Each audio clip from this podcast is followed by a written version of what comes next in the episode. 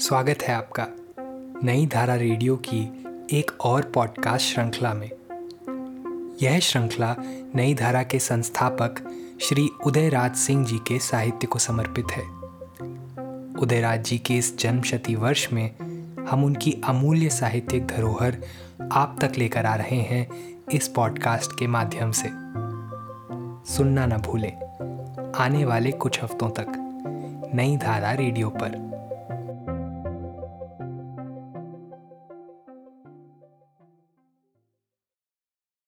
थापो और गुप्ती।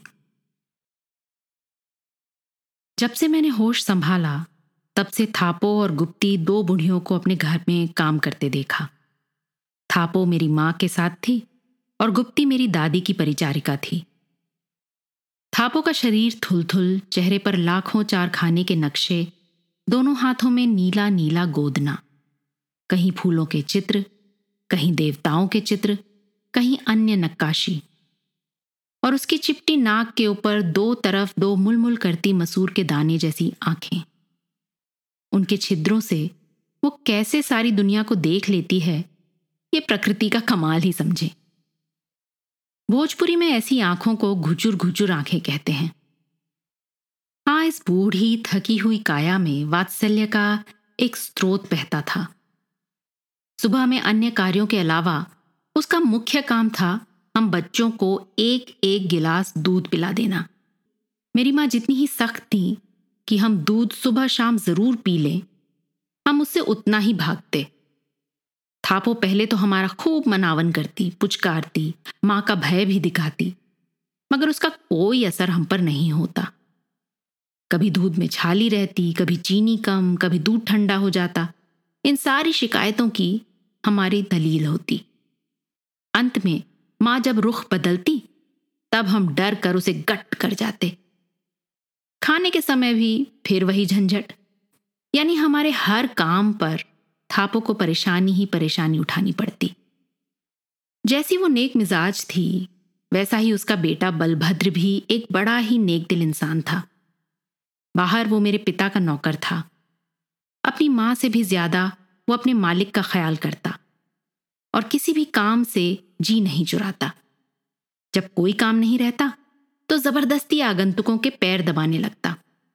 पिताजी से मिलने वालों के बीच जा बैठता और कहता, लाई राउर, तनी पैर दबा दी। बैठल बैठल खड़े खड़े दुखा गए होगी। यही हालत उसकी माँ थापो की भी थी। इस अवस्था में भी वो किसी काम से मुँह नहीं मोड़ती। थापो के दो दो बेटे तथा अनेकों पोते पोतियाँ थे। मगर फिर भी उसका सारा जीवन हम लोगों के साथ ही बीता। वो बहुत कम अपने घर जाती। हाँ कभी कभार अपने पोते पोतियों के लिए प्रेम जगता तो माँ से रात भर की छुट्टी लेकर अपने घर, जो सूर्यपुरा गाँव में ही था, चली जाती। एक दिन गढ़ में कोई भोज था। चाची तथा माँ ने मिलकर तरह तरह के व्यंजन बनाए थे। भोज के उपरांत माँ को संदेह हुआ कि पूड़ियाँ काफ़ी संख्या में गायब हैं। उन्होंने आँगन के द्वार पर चपरासियों से सबकी खाना तलाशी शुरू करवा दी। उसमें थापो भी पकड़ा गई। वो अपनी कमर में पूड़ियाँ चुराए हुए थी। बहुत दिनों बाद तो आज वो घर जा रही थी। सोचा था, कुछ बच्चों के लिए सौगात लेती जाए। मगर यहाँ तो चोर की तरह सेंध पर ही पकड़ा गई। हम बच्चों ने माँ से बहुत कहा क्यों बेचारी को बेपर्दा कर दिया? उसने तो अपनी बेबसी में ये चोरी की। कोई जानबूझकर तो नहीं की। माँ की दलील थी।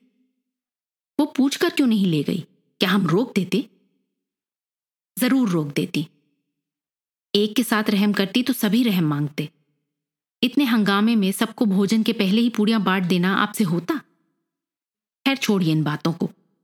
पूड़ियाँ उसे लौटा दीजिए, उसे घर जाने दीजिए। अब पूड़ियाँ तो वो क्या लेती? लाज छिपाकर गाँव के अंधेरे में छिप गई। अंधेरा कितनों की लाज रख लेता है। फिर बुलवाने पर, एक दिन आई मगर बच्चों के आग्रह पर किसी ने उससे कुछ भी नहीं पूछा। सभी चुप रहे ताकि उसे विश्वास हो जाए कि हम बीती हुई बातों को भूल गए। जब मैं तीन वर्ष का था तो मुझे गाँव में टाइफॉइड बुखार हो गया। उन दिनों तपेदिक न्यूमोनिया तथा टाइफॉइड जानलेवा बीमारियाँ थीं। उनके कीटाणुओं को मारने की कोई खास दवा तो थी नहीं। सिर्फ़ परहेज और साधारण उपचार से रोगी को जिलाए रखिए, उसकी कमज़ोरी पर रोक लगाए रखिए। यदि आयु रही तो बच जाए, वरना चल बसे। मुझे देखने आरा से सुधीर बाबू डॉक्टर नियमित रूप से आते रहे और बस छेना के पानी तथा अंडे की जर्दी पर मेरी माँ अपनी कठिन सेवा की साधना से मुझे जिलाए रही। मेरे पिताजी तथा छोटे बाबूजी पीछे देखने भी नहीं आते, क्योंकि मेरी काया की ठठरी देखने की उनकी हिम्मत नहीं होती। माँ सिर्फ़ नित्य क्रिया से निपटने, नहाने पूजा पाठ करने को कुछ घड़ी के लिए थापों पर मुझे छोड़ कर जाती, फिर आकर मुझे गोद में सुला लेती। अपनी मियाद के बाद बुखार उतार पर था, मगर कुछ भी अन्न खाना मना था। क्योंकि इस बीमारी में पेट में फोड़े उभर आते हैं। थापो को इस पर विश्वास न होता। वो मेरी हालत देखकर कुछ भी मुझे खिलाने को तड़प उठती। मगर माँ की कड़ी चेतावनी के चलते वो कुछ कर नहीं पाती। एक दिन माँ पूजा पाठ के लिए गई तो झट थापो ने मुझे भरपेट गीला भात और आलू का भुर्ता बनाकर खिला दिया। अम्मा आई तो उन्होंने थापो को मुझे खिलाते हुए देख लिया। फिर क्या था? वो थापों पर बेतरह बिगड़ गई और उधर नीचे के आँगन से मेरी दादी ने थपिया को गालियों से फर्श कर दिया। संध्या तक मेरी हालत भी बिगड़ने लगी। पेट में दर्द, दस्त पर दस्त और बुखार की तेज़ी बहुत बढ़ गई। थापो सन्न हो गई। काटो तो खून नहीं। भलाई करने गई और इतनी बड़ी बुराई कर बैठी। अनजाने में ही सही। माँ की इतने दिनों की मेरी घोर सेवा बेकार चली गई और इस घबराहट में उन्होंने गाँव के जागृत भगवान शंकर, बाबा बंगाल नाथ को मिन्नतें मान दी कि यदि मैं बच गया तो वो सवा लाख मन गाय का दूध, सवा लाख विप्लव पत्र पर राम नाम लिखकर तथा सवा लाख धान छील कर उसके अच्छत भगवान शिव पर चढ़ाएँगी तथा छठ के दिनों में मुझे छाती के बल भूपरी चलकर घाट पर जाना पड़ेगा। उधर थापों का वात्सल्य प्रेम और करुणा का ज़ोर जगा। इधर मेरा सर्वनाश हो गया। जो बुखार 21 दिनों पर उतर रहा था, वो तीन महीनों के बाद उतरा और माँ की मनौती उतारते उतारते कितने युग बीत गए।